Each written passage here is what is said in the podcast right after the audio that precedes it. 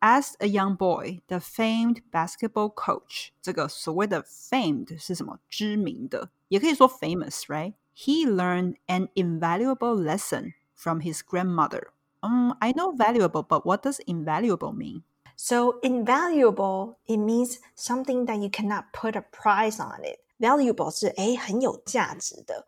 So invaluable, it means 是无价的。 Who raised him？就是这个他抚养他长大的祖母。 As they were preparing dinner in the kitchen one evening, she began to tell him about how the days of slavery. OK，他这边就在讲说，反正有一个晚上呢，他们在准备晚餐的时候，他就在告诉他，就是当时在应该这个应该是在美国啦，当时有那个奴隶制的时候，那个时候的状况是什么？ So she said the plantation owners would hide their money in books. 啊，我们先看一下 什么是 plantation owners，就是那些是说地主吗？嗯，plantation 就是通常他们那时候在种很多的，比如说 cotton 对谷物或者是 cotton 这种就是 plantation。所以他们都会怎么样呢？Hide their books on the shelves of their libraries. Oh, that's very interesting. 以前应该还没有银行这个概念的时候，Where do they put their money？他们把它放在那个书架上，放在藏在书里面。 Yeah, it's interesting because most of the time people hide it under their bed. Yeah, I think this is better. I hide your money in the books. And what was the reason? So she said, Why did the slave masters hide their money in books, George? 那他就问他喽。 I don't know, Grandma. George replied.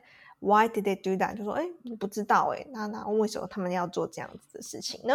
Because they knew the slaves couldn't read，因为他知道这些奴隶呢，他们无法阅读，文盲。文盲，对对对，so they would never take the books down，所以他们绝对不会把脑筋种到这个书上面。 So it was worth pointing out today that money is still hidden in the pages of books. 好，这个呢，他就在讲说，那现在值得指出的是，今天呢，钱 还是藏在这些书的页面当中，当然可能不是实体的钱啦，对不对？这个其实就是一个我们很有名的谚语，叫做“书中自有黄金屋”的意思。嗯呀、哼，英文就是这样说，英文听起来比较不美，对不对？中文比较美。对。Though not because someone put it there in order to keep it from you，哦，就是放在那里，不是因为有个人就是不想要你去拿这样子。他说：“OK，let's、think about someone like Warren Buffett。这个人是谁呢？鼎鼎大名的华伦巴菲特，就是投资大师。And he is one of the richest men in the world. Do you know what he traces his fortune back to？哦，这句话是说，哎，那你知道他怎么去追溯？就是他 traces 就是有点像追溯。OK，his、fortune 就是他的财富， 就是他的这个财富是怎么来的呢？ And what about his single best investment decision? OK，这边你看 single best，你会想说什么？什么又单身又最好？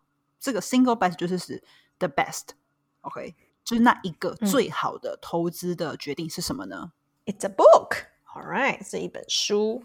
然后呢，《The Intelligent Investor》by Benjamin Graham。OK，所以这本书呢叫做 in， 它这边就是用 capital 哦 OK，它是用大写。Intelligent Investor 就是一本书的书名，然后 by Benjamin Graham 就是班杰明格拉汉。那如果有在投资人，应该就会知道这个名字。但如果大家有在看的话，这个书名的中文叫做《聪明的投资者》，这翻的蛮好的哈。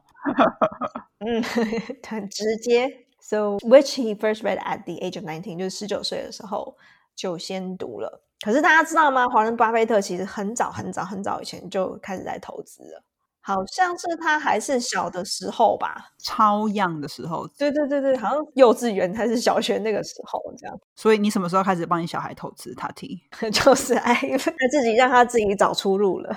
And he said, "I can't remember what I paid for that first copy." OK，这个所谓的 first copy 就是指第一版，就是他可能后来又就是一直随着时间的演进刷新，所以他就说：“哎，我忘记第一版的那个的 Intelligent Investor 我是花多少钱去买的。” Okay, so he explained in his 2013. 这个时间的说法呢有两种，你可以讲 2013, or you can say 你可以两个两个看，你可以说 2013都可以。To shareholders. So what's shareholder? So shareholders 就是股东 So when you buy a share of a stock，就是你买了一张股，一一个 share 就是一股，然后 stock 就是股票。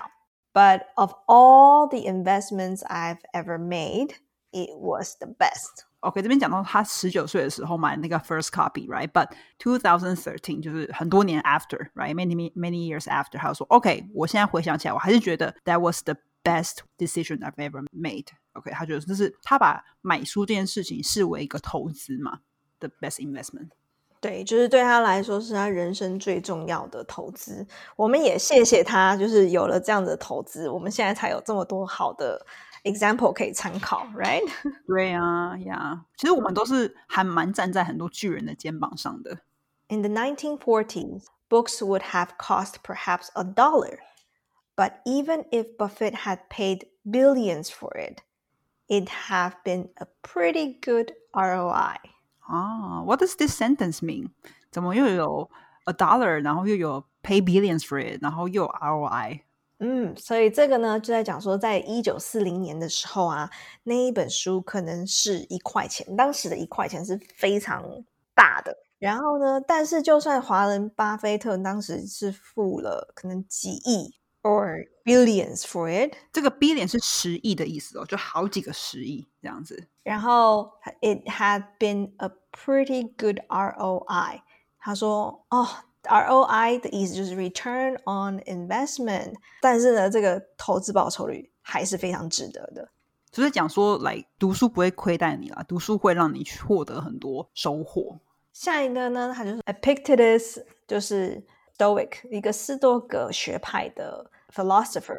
哲学家 found freedom from slave slavery，就是他之前也是有被呃囚禁的，然后呢，他就是也是一个奴隶，但是他后来呢，呃，当然就是 long before he was legally free，这个意思就是说他在奴隶的这段期间，心里头有找到了，就是所谓的 freedom，就是自由，就是心灵上的自由的解放。But how in the writings of the Stoics？那这边你看那个 Sto Stoics 又大写，就是当他在写这本就是 Stoic 的书的时候，他在写书的过程中找到一种心灵的释放。And in the words of Musonius Rufus，这也是另外一个 Greek philosopher，就是一个也是一个希腊的嗯哲学家。He read his way to freedom literally and figuratively。So he read his way to freedom，就是他利用阅读这件事情呢，去得到了自由。然后 literally 就是说，哦，就是很确实的，and figuratively 就是比方说，they are the opposite。OK，比如说，我们再回来讲一下 literally，它是确实的嘛？比如说，we can say he's literally crazy，诶，他真的疯了， 就是强调的他真的疯了，或者是 we live literally just around a corner 啊、uh, from each other，诶，我们就是真的只是住在一个转角就可以遇到的一个距离，哎，就是都比较有强调的语气啦。What about another one? So it is the opposite. So we often say figuratively speaking，就说哦，假设说或者比方说，figuratively speaking, imagine a world without COVID. 啊，比方说思考一个没有 COVID 的世界。Oh, I can't 对，OK，好，然后呢，他说，as Frederick Douglass would do in um America two thousand years later。OK，这边提到很多的人名，其实我觉得大家诶可以不用太在意这个部分，就是可以学一些词汇啊，然后跟一些表达方式。那这个呃 Douglas 他其实是一个非裔美籍的 an African American social reformer，他是一个社会改革家啦。OK，他应该就是在两千年之后推动了一些社会运动，maybe 推翻了奴隶制度。Like here, I'm not so sure。大家有兴趣的可以去查一查。所以他就说，哦，这本书对他来讲，即使是两千年之后还受用。So we read because it makes us powerful。我们阅读，因为它让我们变得更有力量。And when we don't read, we are weaker.